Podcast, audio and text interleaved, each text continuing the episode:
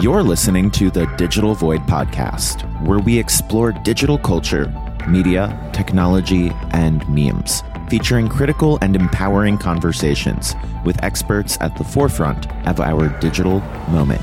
My name is Josh Chapdelaine, and my co-host is Dr. Jamie Cohen. There's a good chance you've seen the suffix core trending on TikTok, Twitter, or Instagram since 2020. It's a term that has become deeply associated with aesthetic and cultural values in the last 3 years. From the idealized version of agricultural lifestyle that has become known as Cottagecore to the recent film-inspired Barbiecore. But what is core? Mashable's Chance Townsend writes, "The core suffix is used to describe shared ideas of culture, genres, or aesthetics, and groups them all into one set category." On today's episode, Jamie provides us with a dispatch about the differences between cores and aesthetics, how cores present themselves online and offline, and explains why the emergence of humancore should be viewed with a critical eye. It has filled us with gratitude that we have had an influx of new listeners to the podcast lately. If you've been enjoying the Digital Void podcast, we'd love if you could show support for the show by following us wherever you get your podcasts, leave us a review on your favorite platform, and share it with a friend or on your preferred social media platform. Now, here's today's conversation about cores. I'm really excited to dive into today's episode where we're going to be speaking about cores. That can mean a lot of different things. We're not referring to hardcore music. So, Jamie, when we speak about cores, what exactly does that suffix refer to? Yeah, it's great. I gave a talk last week at the Salzburg Academy on Media and Global Change about the inequities of internet aesthetics, and cores fit directly into that. But you're not entirely wrong about having hardcore as an example. That's kind of like when we put the suffix gate on any type of like conspiracy theory or something. It's from Watergate, which is a hotel. So when we're talking about hardcore or that type of thing, the core is the aesthetic that comes from it, or in many cases, the vibe or the feeling that releases from some sort of subject material. And so there's other types of cores, but in the version of internet aesthetics, the one that I went into in depth was this idea of core as style and fashion, and basically something that you're not just wearing, but you're presenting. You're creating a presentation of self based on these cores. It's like the hashtag will be all types of variations of prefixes like normcore, cottagecore. So this is everything from mommy vloggers to fitness influencers to even the Mr. Beast thumbnail aesthetic. So those are aesthetics. So those are like the vibe look. So when we talk about aesthetics, we have to think about how advertising platforms engage with aesthetics. There has to be brand consistency. And you and I both know it's really tough to like constantly be talking about how we're brands and everything's brand, but it's true. Your brand has an aesthetic. It has a look or a feel or a way of other people recognizing it. So mommy bloggers are an aesthetic. They carry aesthetics. Millennial aesthetics are pretty much a recognizable thing. Glossier ads kind of show it, these big Helvetica fonts in front of these shiny, bright colors. The millennial style inside a house is like pink walls with green plants. And so that's like a consistent thing among a generation. And then Gen Z has a whole new set of aesthetics, mostly along the lines of a little more chaotic, a little more in your face, larger texts. So in the early 2010s, the term normcore was like one of our first fashion aesthetics of the internet age that became like really, really popular. And normcore is a reactionary movement. It was to push back against high fashion and push back against these stylistic, overly dressed up things. It actually comes from the blog at the time, K-Hole. And it was really designed to wear clothes that were like Seinfeld. You know, and to me, I think that's interesting. But of course, as with everything that becomes a core, a hashtag core, it becomes commodified. It becomes something that people want to profit from, or at least acknowledge that it becomes a stylistic genre. To make a really long answer short, the answer is that a core is a stylistic vibe-based genre. It does get a little out of control though. And I think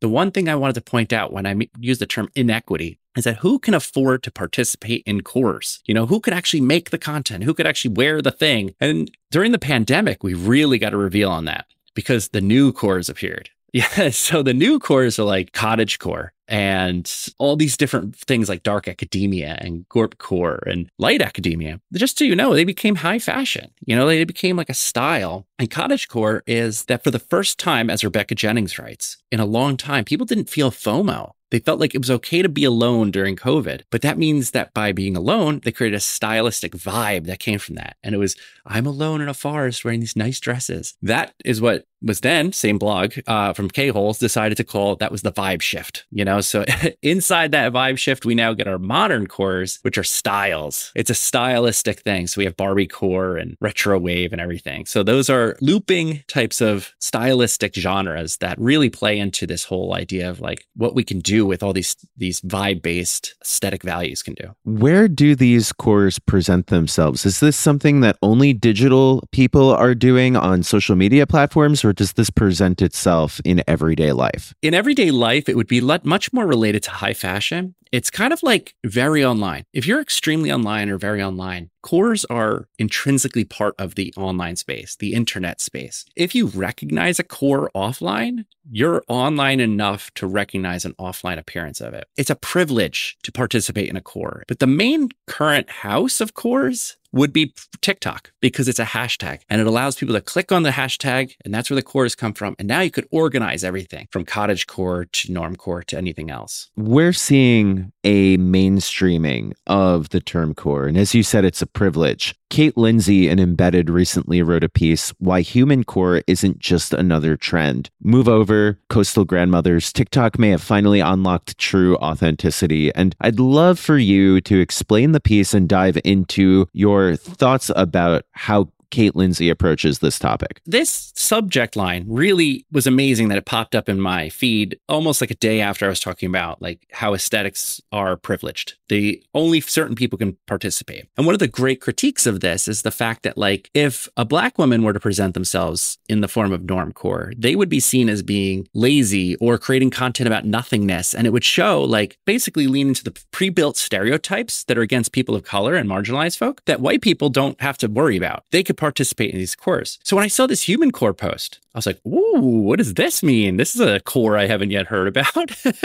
So I scroll down and I start reading about it. And it's basically another iteration of cores. And this leads from what we talked about in our last episode about the idea of posting about nothingness, your day in your life. And those really aren't cores, but those are genre styles. But humancore is ASMR ambient footage. And humancore is just training a camera on people doing people things. And it really reminds me of everyday life theory. That goes all the way back to the 1950s with Erving Goffman and all these people who basically talked about what it meant to be doing things every day. What are the aesthetic values of the everyday? What's left out of that conversation is who gets to be in the everyday. One great example is the KitchenAid stand mixer. And the stand mixer has always been written about, oh, it's not just a stand mixer. It looks cool. It's something that people want on their counter. It's something that people want to use. You could buy any type of stand mixer and probably make the same amount of dough, but it's the look of the stand mixer. But it's also super expensive. And so it does leave people out. That's what I mean when I say inequity or inequality. It's that who is left out of the ability to participate in these aesthetic values. So then when somebody's recording somebody, you participate in the privilege of recording ambient nothingness. Kate Lindsay writes here, a very interesting and critical piece here about this. Quote, almost all of these aesthetics become marketing material, and they have contributed to the bad taste social media has left in my mouth over the past few years. Posting is advertising, done for free in hopes of being seen. Forgetting the most authentic and compelling things about being a person are hidden in the moments that no one is watching, end quote. And that's exactly what we talked about last week, and that's what Kate Fowler talked about in the DigiFairy. When no one is watching, you're finally at your most authentic. It's where you really are. But when you present it or create content from that, you're presenting a faux version of authenticity, a presented version, a layered up,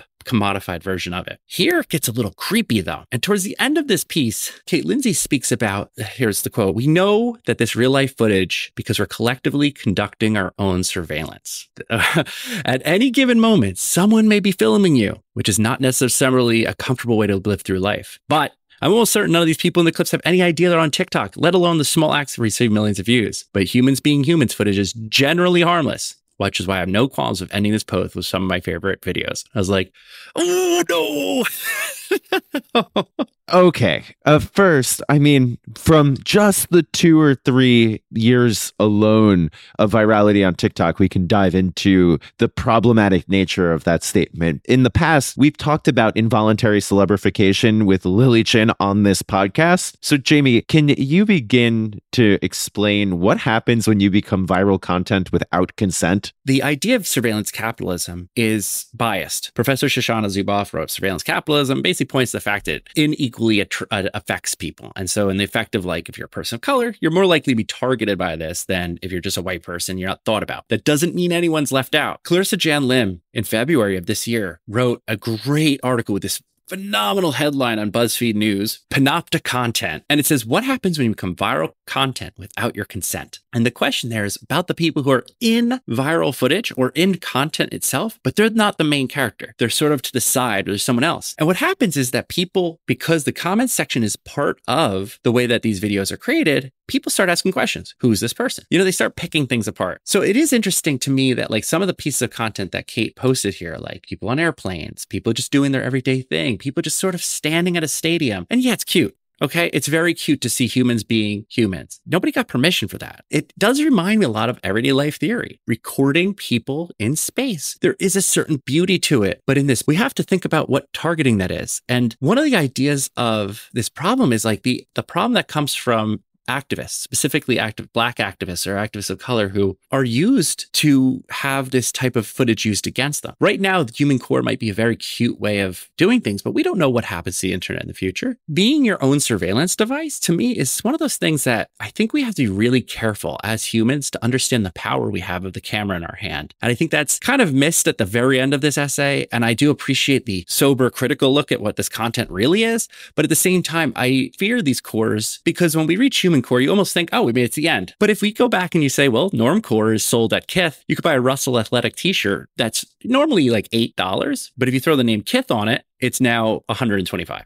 And that's just a norm shirt. So those types of things are something that worries me about the progression of this type of content. It is interesting that we're at this level of core material, especially as everything from apparel to accessories become commodified to a very large degree. And that is a serious implication, as well as who is able to participate in this and who is left out of this. What are the constructive takeaways from this? How do we view this not just today, but moving forward? And are there historical antecedents? Very important here. This is important to recognize because it's very easy to feel the way I feel and potentially you feel about this narrowing into this doomerist kind of outcome. Everything itself is commodified and surveilled. On the other hand, there is this beautiful idea that TikTok is not just a video platform. TikTok is a multimodal platform. And it's nice to know that the comment section isn't always negative and people meet each other and celebrate human beings doing human life. So these cores often bring up the space for others to express themselves about things that were not really expressible because style and vibes don't really have a verbal equivalent. They have a textual equivalent or a video equivalent. And TikTok being not just TikTok is there. Taylor Lorenz, in an interview with the Digital Fairy, writes, what's unique about the comments section of TikTok is that you could create content off of it. You could actually use it as a space that connects videos to video. You could duet them. You could comment on it. You could capture the comment and talk about it and bring it up. So it creates this space of community that is really unique to this platform. And so humancore, not to knock it all the way down, it does mean that it's possible that people could celebrate human beings being humans in a new and important way that is kind, that is celebratory, and that really helps uplift people that may or may not be there. But it does mean when you write about this, I really, really recommend being critical. Jamie, thank you for your dispatches from Salzburg. This has been a phenomenal time and really looking forward to diving into this in future weeks, as I'm sure it will continue. Once again, to follow along with everything we discussed in today's episode, you can visit the show notes. We'll be back next week.